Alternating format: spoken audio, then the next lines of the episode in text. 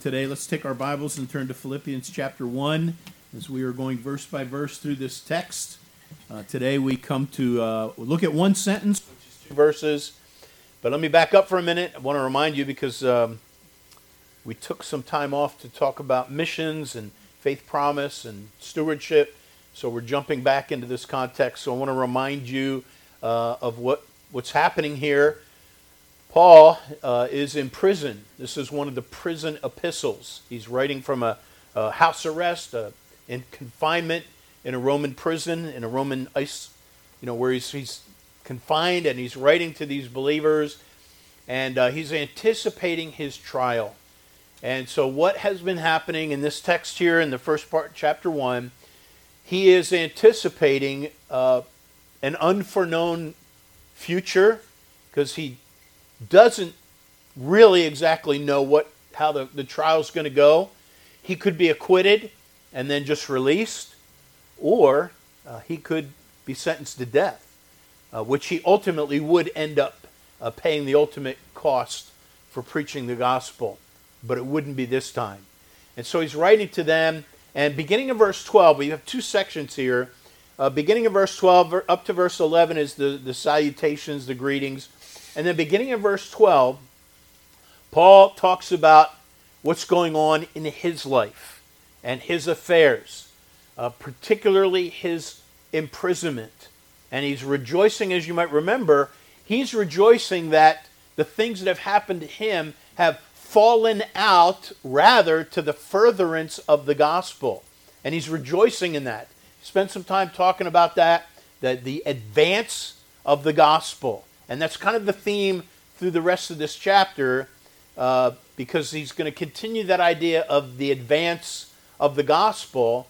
But verse 24 and 25, what we're going to look at today, is a transition. So he's been talking about what's going on in his life, and then he's after today's verse, he's going to move into beginning of verse 27.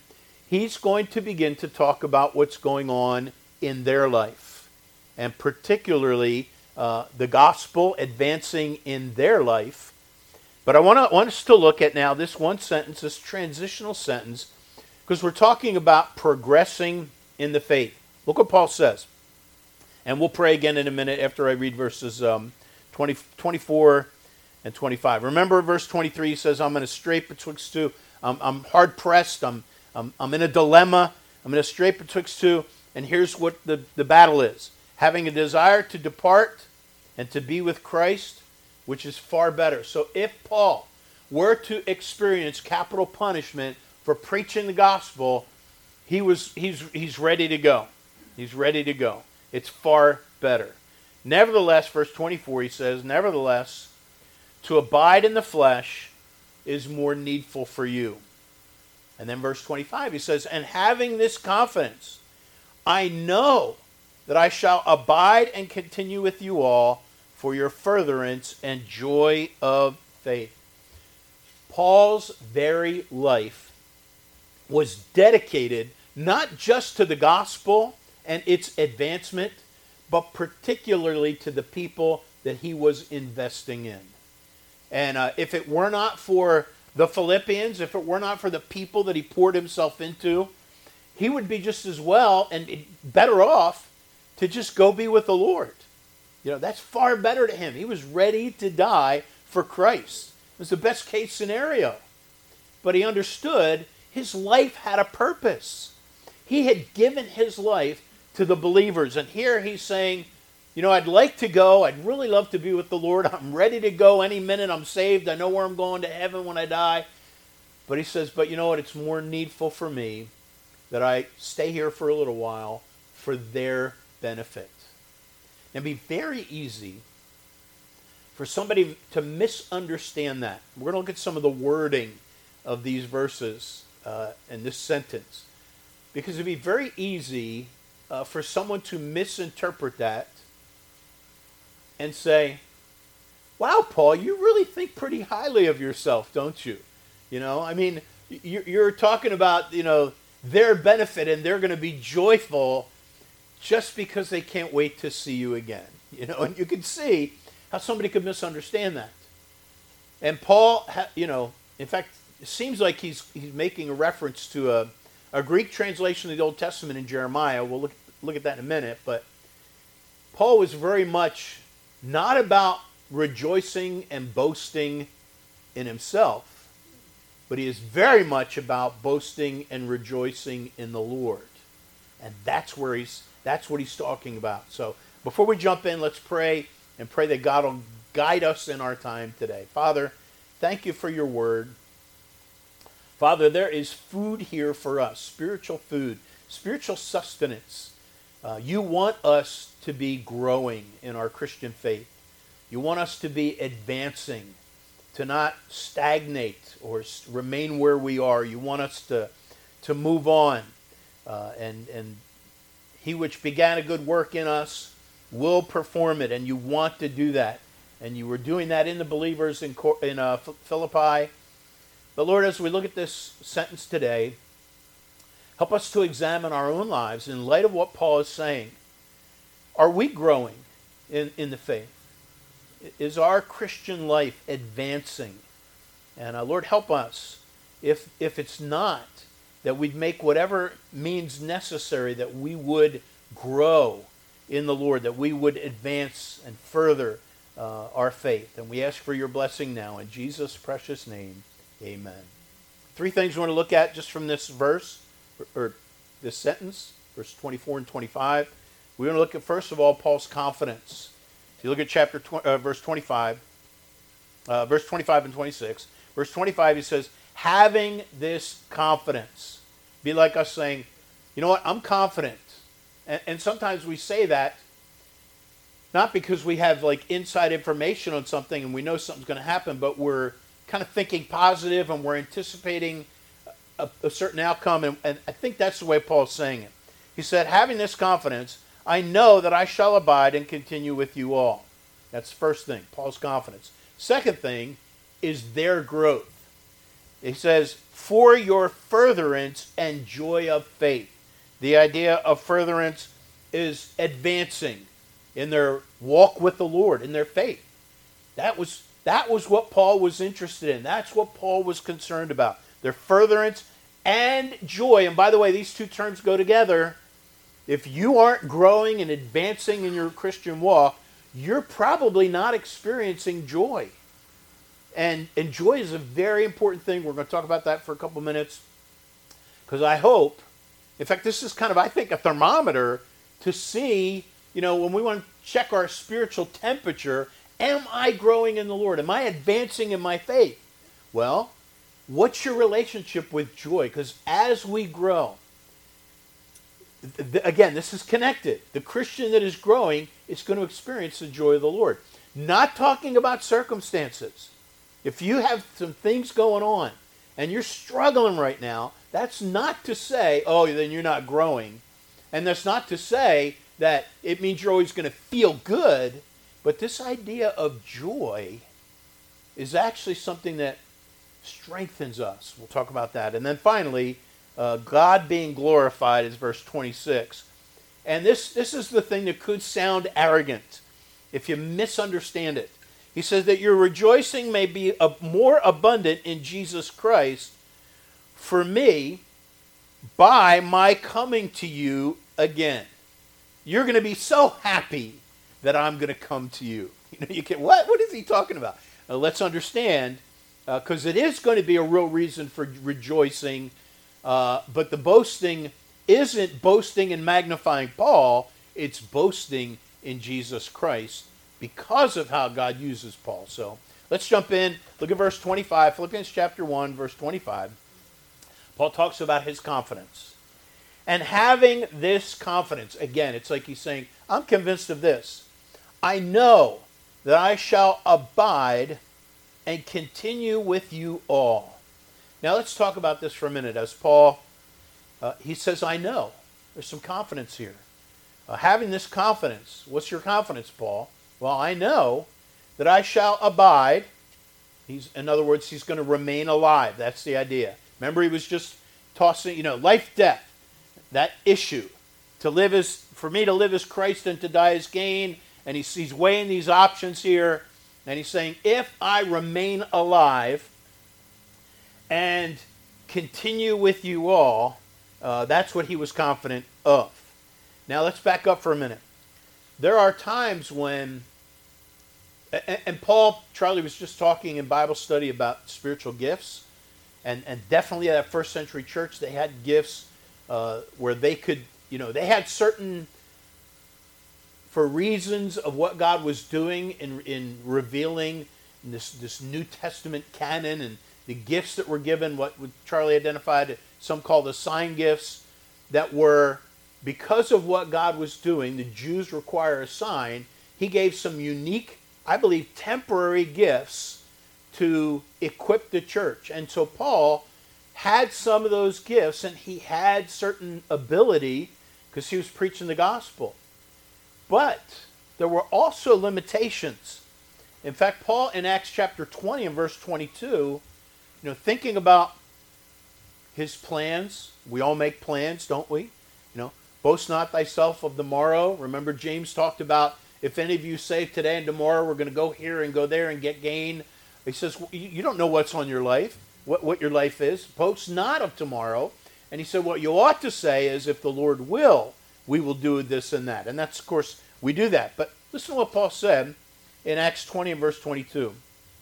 He said, And now, behold, I go bound in the Spirit unto Jerusalem, not knowing the things that shall befall me there. So Paul did not have advanced insight into all his plans. He was a human being, and as that example that I just quoted, uh, he didn't know what was ahead. But then there's other examples where he did get some revelation. For example, in Acts chapter 20, verse 25, he says this And now behold, I know that you all, among whom I have gone preaching the kingdom of God, shall see my face no more. So he was talking to the believers in Asia of that time and uh, his converts, the ones he led to the Lord. And uh, based on some things that God had revealed to him, he knew this would be his last time seeing them. So now we come to this text. And by the way, the word for know, to know, the Greek word that is used here is it's the same word used in every instance. But let's look at this one here in verse 25. Having this confidence, I know knowledge that I shall rem- abide and continue with you all. Again, that kind of a knowledge is um, based on what he already said. Remember, he was talking about life or death. You know, for me to live is Christ, according to my earnest expectation and my hope that in nothing I shall be ashamed. So whether I live or die, I want Christ to be magnified. He was good with that. But then he again in verse 24, he said, "Nevertheless, to abide in the flesh is more needful or necessary for you." And then and then he says this statement, having this confidence. I, I, it's like he's saying this. I really think that the Lord wants me around for a little bit longer. And because of that, because because I need to do some things in your life. I need to come and my ministry with you is not done yet. I believe that's the idea of what he's saying. Now there's actually a play on words, which is often the case uh, in the in the original languages. And here there's an interesting play on words with the word remain. In fact, if you look at um, verse 24, Philippians 1.24, he said, um, nevertheless to abide, that's a particular Greek word that can also be translated to remain, is more, uh, to abide in the flesh, that means to remain alive, the idea is what he means, is more needful for you. And then verse 25, and having this confidence, I know that I shall abide, remain alive, and look at the next word, continue with you all. That's it's it's the same root word in the Greek, play on words. The word continue is to remain here with you. And so there's this play on words. He's saying, you know what? I'm confident, I'm convinced that I'm going to remain alive and I am going to remain here with you all. What he's saying. And again, this is not an arrogant uh, statement. And commentators have picked up on a word that I would have just overlooked a million times probably. But um, notice again verse 25 at the end. He says, I know that I shall abide and continue with you for your furtherance and joy of faith. But he says, for you all. Now, again, I just would overlook this, probably most of us would, but there's a bunch of theologians that have studied this that believe that, that it's the, the wording of, of when he says you all.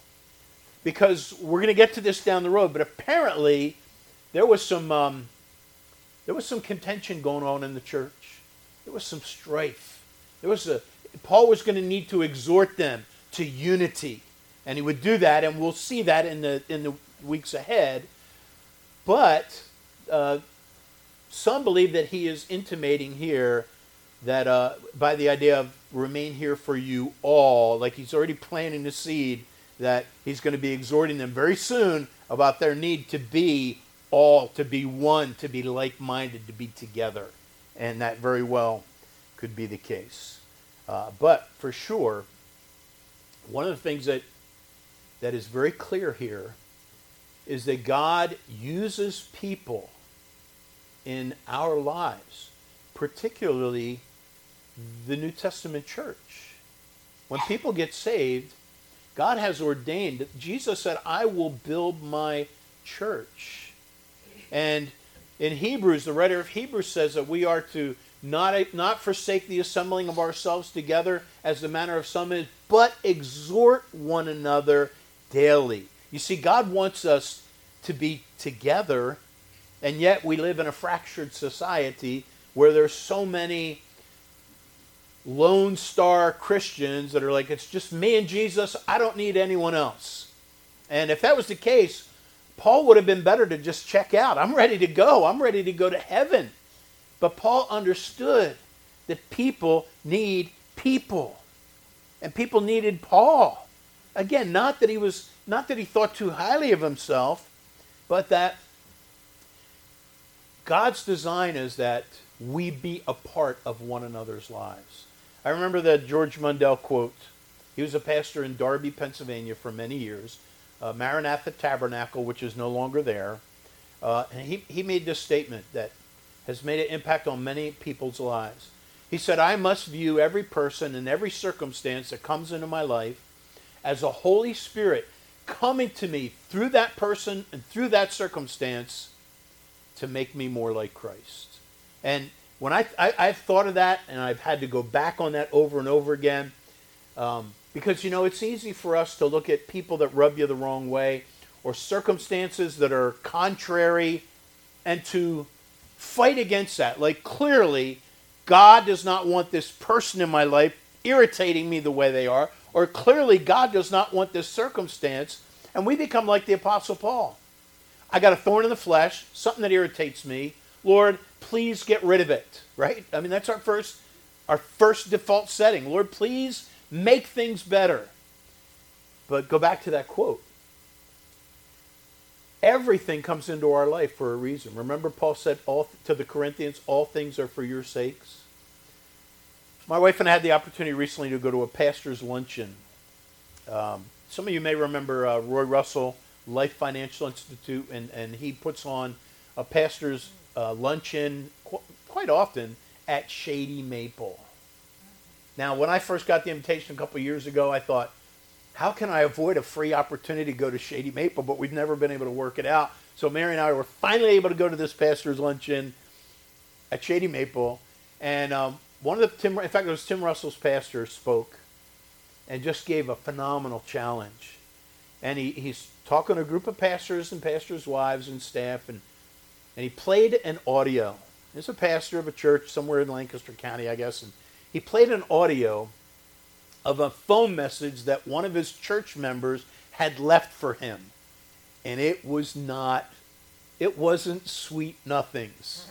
This man was really upset with the pastor. And he was so, you could just, in fact, I think because we're in a room with pastors, all these pastors are like reliving past trauma in their lives from people.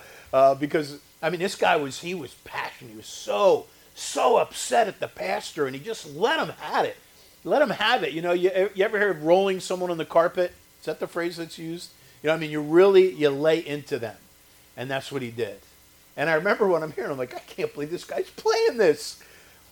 Well, apparently he did get permission, and the way it, it, it evolved is, um, and he shared the story that uh, that um, you know there was a fracture in the relationship, and this man was clearly in the flesh, not honoring God with the way. You know, the Bible says, "The wrath of man worketh not the righteousness of God." Uh, let every man be swift to hear, slow to speak, slow to wrath. You know, and, and, and this man was clearly just venting, and he wasn't walking in the Spirit. But God did a work, and, and he shared some of the details the pastor did, and uh, it, it just melted our heart as you know. It's such a blessing when God restores relationships, and then at the end of his devotion, his message, he played a video and audio of that same man getting things right before the church, and it just it just was it was awesome. It was awesome because this man was tenderhearted. God had worked in his life. He he just confessed. He said, "I was in the flesh. I was out of place. I was wrong." And he and he asked for the forgiveness. And there's something so beautiful about people growing together. And you know, the iron sharpening iron. I you know, when you heard that, there was some sparks going on, but God uses that. And and then he went on and shared with us that, um, and he's probably been at his church, larger church, for about the same time we've been here. And he shared that there was, uh, you know, we've had this many church discipline situations. Never enjoyable for a church, always a difficult thing, really difficult. And then he said, of those, it might have been like 10, I think it was under 10. And he said, of those, and then he shared how many people of those where, where they disciplined the member had reconciled with the church. And it, it wasn't all of them, unfortunately, but it was most of them. And I remember just being like, wow, that is such a blessing. And, and we're going to get into this, obviously, as we go through Philippians, that apparently, you know, there was some strife going on, and Paul needed to exhort them in that, in that way. But I want you to realize that that God puts people in our lives for a reason. He put Paul in their lives so that he could say, I, I, believe God wants me to remain to be with you for your benefit. Again, not in an arrogant way. Uh, and, and we, in fact, based on 1 Timothy, you don't need to turn there, but there's a statement in 1 Timothy chapter 3, chapter 1, verse 3, Paul says this I besought thee to abide still at Ephesus. And by the way, this was written later.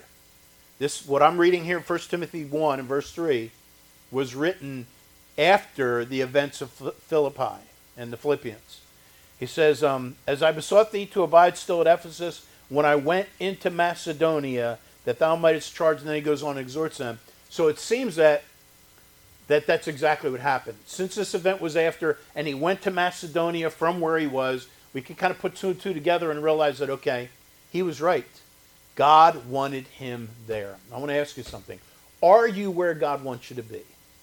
And those of you that are online, are you where God wants you to be? And and if you are, it is it is involved with other believers. And you're not always going to be simpatico. You know, there's going to be conflict. There's going to be the iron sharpening iron. And God uses that to grow us. Don't pull away from the believers in your life. Don't pull away. You'll have difficult times. Now, let's go to the second part of verse 25. First, Paul was talking about his confidence, and now he's talking about their growth. He says, again, verse 25, having this confidence, I know that I shall abide and continue with you all for your furtherance and joy of faith. Look at the last part. For your furtherance, their progress, their advancement in the faith. That's Paul said you need more growing to do. You need to conquer some more ground. You need to you need to progress in your Christianity. And I'm going to help you to do that. And so, and then the second one, again, the furtherance and then the word joy are both connected to faith. Joy of faith. And it's the it's the joy that is produced these two things go hand in hand. As we grow in our faith, we also experience the resultant joy. Joy is a key word and a theme in the whole book of Philippians. In fact, this is the fourth time that he has mentioned the word joy, and he's going to mention a whole lot. It is one of the themes, not just of Philippians, it's the theme of the Christian life. God gives, it's one of the fruits of the Spirit. Remember Galatians? The fruit of the Spirit is love, joy, peace, long suffering. And so, as you and I are growing, we are going to experience joy. What is joy? Joy isn't, I'm always happy and always feeling good about life. Joy is the ability to rejoice, the ability to joy in trials. Listen to some of these. Nehemiah chapter 8 and verse 10. In fact, this is a great text in Nehemiah chapter 8 and verse 10. The people, it was a somber time. They were, they just, they were all um, kind of convicted of some things, and there was a time of great public sorrow. And Nehemiah would write to them and say, Neither be ye sorry, for the joy of the Lord is your strength. So the circumstances merited a little heaviness. And in, in, fact, in their case, they were, they were weeping. And despite that, he said, Don't be sorry. It's, it, it, it's the idea is, we, this is not a time to be sad. Say, hey, I can't control my emotions. You know, what I, I just got to, whatever, however I feel. No, there's a time where sometimes we need to be corrected. You know, you're you're down in the mouth right now, and you really you have every reason to rejoice. The joy of the Lord is our strength. Sometimes we need to be exhorted to lift our spirits. Sometimes feeling sorry for ourselves, woe is me, focusing on the wrong thing can be something that the devil uses. And so there are times when we need to be exhorted hey, don't be sorry. The joy of the Lord is your strength. And then I love Psalm 16 and verse 11. It says, In God's presence there is fullness of joy. So, this idea of the furtherance of the gospel or the furtherance and the joy of their faith, that comes as they grow. But the flip side is also true. If you and I have come to a standstill in our faith, in other words, we're no longer the furthering or advancing or progressing, then some of those things that are part of our growth, like joy, are not going to be there. And you know, that could be a good thing because sometimes sometimes you and I need to uh, we need wake up calls. And sometimes God will take away our joy. If we're not growing uh, it might be a sign that you know what there's some things that need to change you don't have any joy and and and when when we don't have joy it's one of the times where we need to back up and say all right why don't i have joy and it, it very well may be i'm not advancing in the gospel now joy is mentioned um, I already mentioned that. This is the fourth time it's mentioned. I want to share a, a letter that was written by um, the very first missionary that ever came to Bible Baptist Church. He, um, he's a dear friend of mine, and he has become a very precious friend of mine even more over the years. Uh, he was originally a missionary headed to Italy, and, and when he came, he was our first missionary. He spoke in August of August 23rd, 1992. He spoke at our morning and evening service. Then he also preached for me and for us in uh, November of 1996. And then the last time he was here was February of 2000. His name is Mike Tardivi. Some of you may remember Mike Tardivi. He was a missionary in Ireland for, for almost 20 years. Uh, he's back now. Uh, God has given him a very unique, fruitful ministry, uh, working in the bereavement and with hospice. Uh, he has uh, been by the side of like 400, I think he said 400 different people that he's ministered to that have passed. And he's had so many great opportunities to minister. And uh, he is a dear brother. But when he was in Ireland, he wrote letters that were profound. I, I mean, I would be fed by his missionary updates. You know, I, I looked forward to his missionary updates. And this was one of them that I tucked away. And, and I want to share because this is, this is a missionary that's going through some real testing, but he's growing through the trials. Listen to what he said in this letter so, so long ago. He said, One of the biggest challenges for the American abroad is what we might call ordinary life.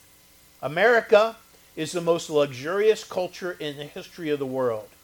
Everything at your fingertips at any time in a most efficient way is present day America.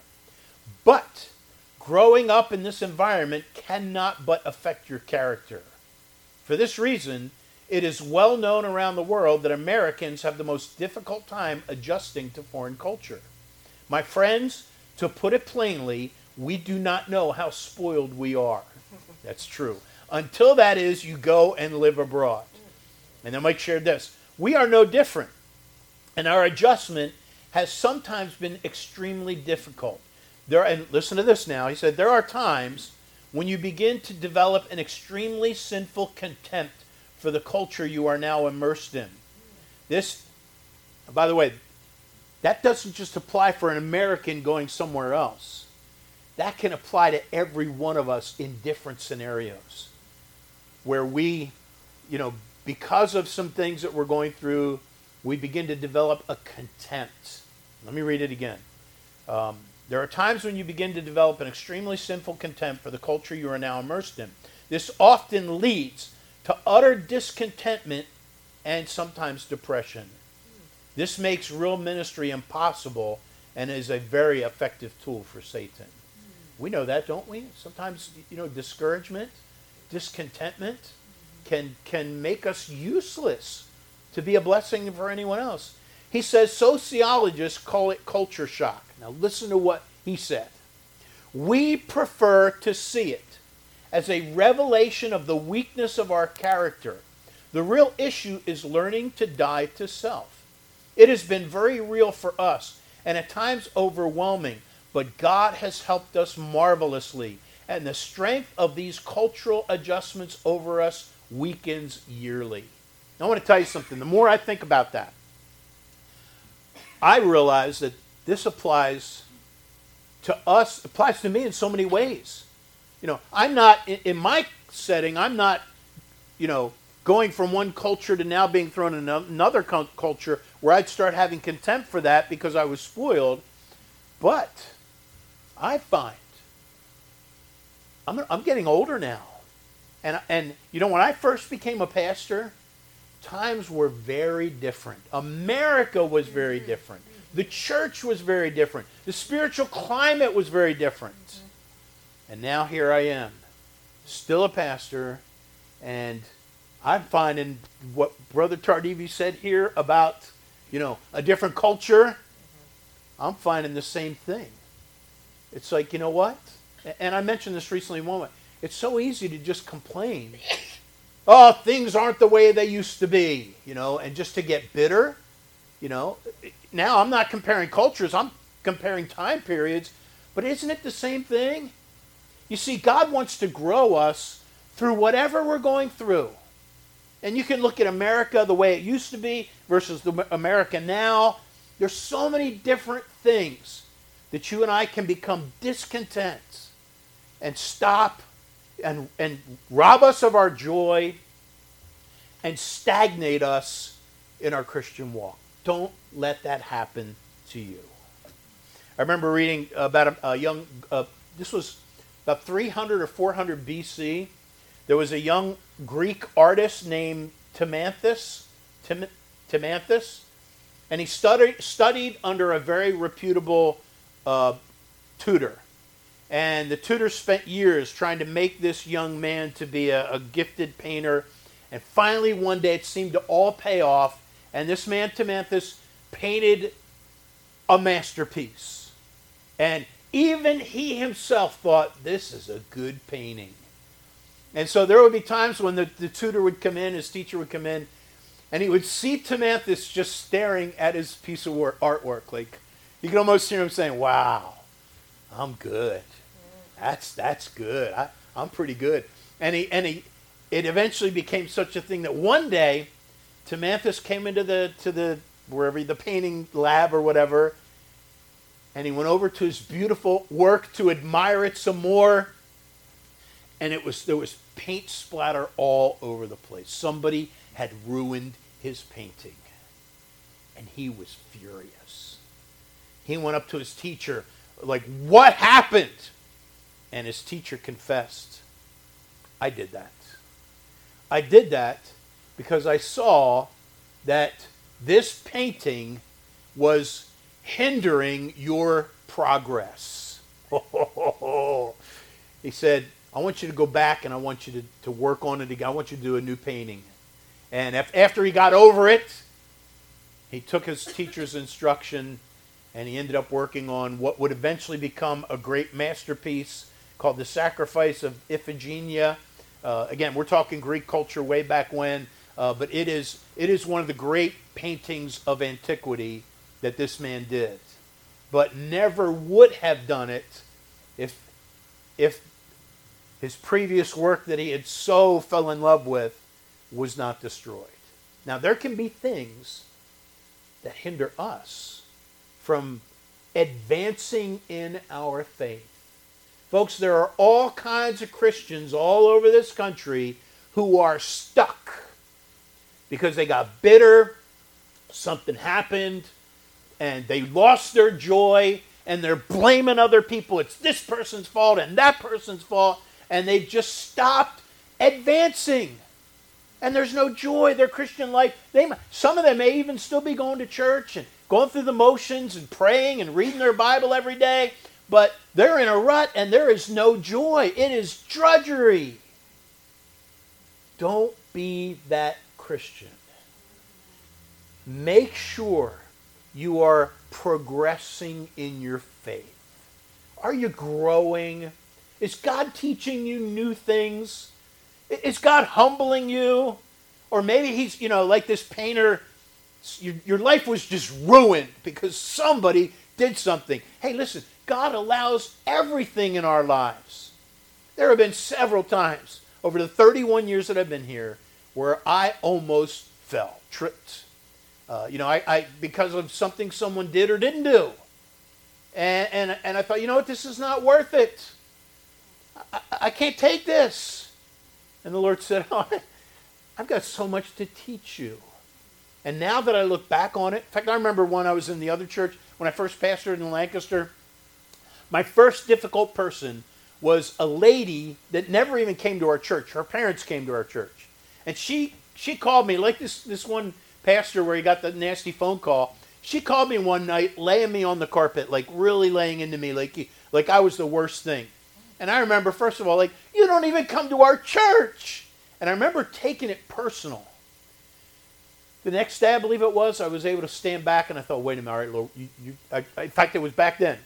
I must see every person and every circumstance that comes into my life as the Holy Spirit coming to me through that person or circumstance to make me more like Christ. And as I was able to get away from it, I thought, you know what? Now that person, you know, they may not have been doing that by lo- based on love because they didn't even come to our church. They they had no investment in me whatsoever, but God allowed that, and and God used that. Uh, had nothing to do with what her criticism of me, of me was, but it was something else the Lord was dealing with, and it was that thorn that got my attention and caused me to advance in my Christian life. Remember, all things work together for good that, to them that love God. Last point. Oh, my. What are we done? 45, okay. I think I have five minutes according to my, my so let's, let's jump in. So first we have Paul's confidence, then we had their growth, their advancement in the faith, and now we have God glorified. Look at verse 26. That your rejoicing may be more abundant in Jesus Christ. The word rejoicing has the idea of, of it leans towards the idea of joy, but a more common phrase that would carry the idea would be boasting. Now, we are to rejoice in the Lord always. It means we're supposed to boast in the Lord. But here, so I want you to see it that way that your rejoicing or boasting may be more abundant in Jesus Christ for me by my coming to you. Now, again, three things. He mentions Jesus Christ, then he mentions himself and his coming. And that's why it would be very easy to say, wow, Paul, you really think pretty highly of yourself. You think that you're, you know, there's a saying, oh, you think you're God's gift to the church, or you think you're God's gift. I remember when I was in high school, any stuck up guy, uh, the women would say, he thinks he's God's gift to women, you know? And so I guess you could say, Paul, what, someone could say, Paul, what do you think you're God's gift to the church? And somebody might be able to, you know, might get that wrong idea, but the rejoicing and the boasting is all focused at Jesus Christ.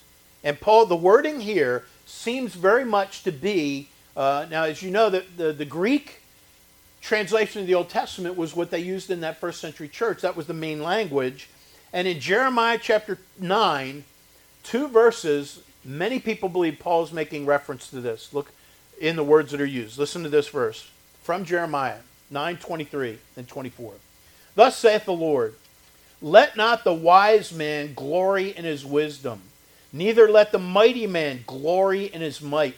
Let not the rich man glory in his riches, but let him that glorieth glory in this, that he understandeth and knoweth me, that I am the Lord, which exercise loving kindness, judgment, and righteousness in the earth, for in these things I delight, saith the Lord. Paul was not rejoicing or boasting in himself. He was boasting in Jesus Christ. And that was Paul's theme. If you look at 1 Corinthians chapter 1, Paul said, um, God's chosen the foolish things of the world to confound the wise that no flesh should glory in his presence. And then in 2 Corinthians chapter 10 and verse 17, Paul said this But he that glorieth, let him glory in the Lord. For not he that commendeth himself is approved, but whom the Lord commendeth. So, you know what? We need to constantly be boasting in the Lord.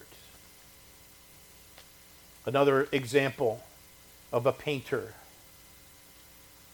painter by the name of Hokusai, 1700s into the 18, died in 1849, and uh, he was uh, at, at a, he was 89 years old.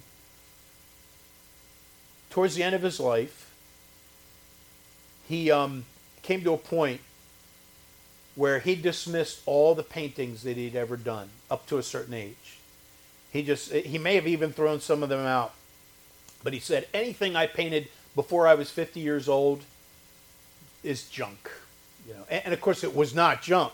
This man was a super gifted painter, and um, he felt that uh, it wasn't until he reached 70 that he was turning out anything of worth.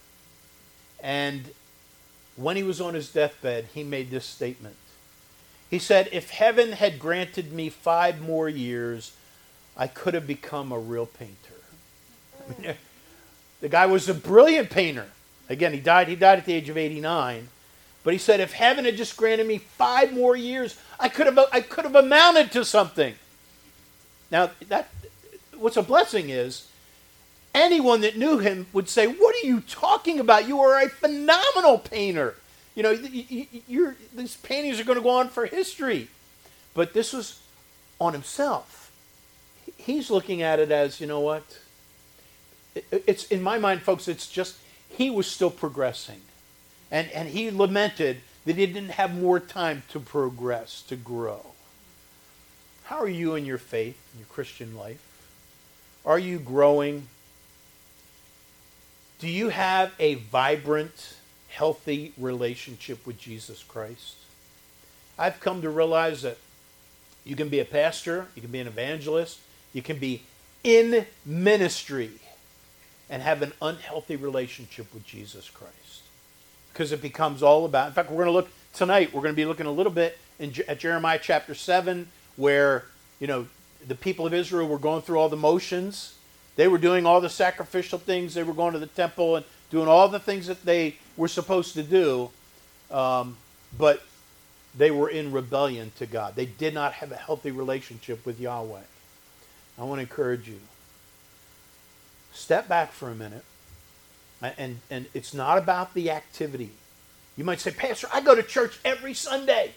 I'm reading my Bible every day. I'm memorizing scripture. I've memorized more scriptures than anybody. I pray more than anybody. Wait a minute. Do you have a healthy relationship with Jesus Christ? Is he becoming more special to you? Are you growing? Is he teaching you things? I'm so grateful for those times when God has humiliated me. I want to say humbled me, but I know that's what he's attempting to do. Uh, and, and, just as, as Mike Tardivi said, again, I love this. He said, We prefer to see it. We prefer we prefer to see it as a revelation of the weakness of our character. The real issue is learning to die to self. He said at times it's been overwhelming.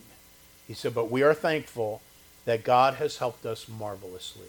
Let's make sure, folks, that we are furthering our faith. Let's pray. Father, thank you for your word. I pray that you would examine us and Father, help us not to, to get stuck in our Christian walk. Help us to go on for you. Help us to go from faith to faith and just to advance in our faith and, and the joy of our faith. And Father, I pray that these things would be a, a, help to us, that we'd be able to step back and kind of take stock and, uh, Lord, not get overwhelmed with discouragement, but just see that there's, there's a need for us to maybe get back on track. And we just ask for your blessing, Father. Magnify yourself I pray in Jesus' precious name. Amen.